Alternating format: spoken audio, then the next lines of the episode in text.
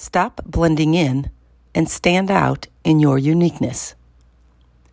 Isn't it awesome that the same God that created flowers, snowflakes, sunsets, and rainbows created you? Just like them, you are unique in every way from your story, your experiences, your opinions, your voice. No one else can be you, and no one can take away the many beautiful things that make up you. Embrace who you are, flaws and all, because there is only one version of you that exists in this big old world. Stop blending in and be you.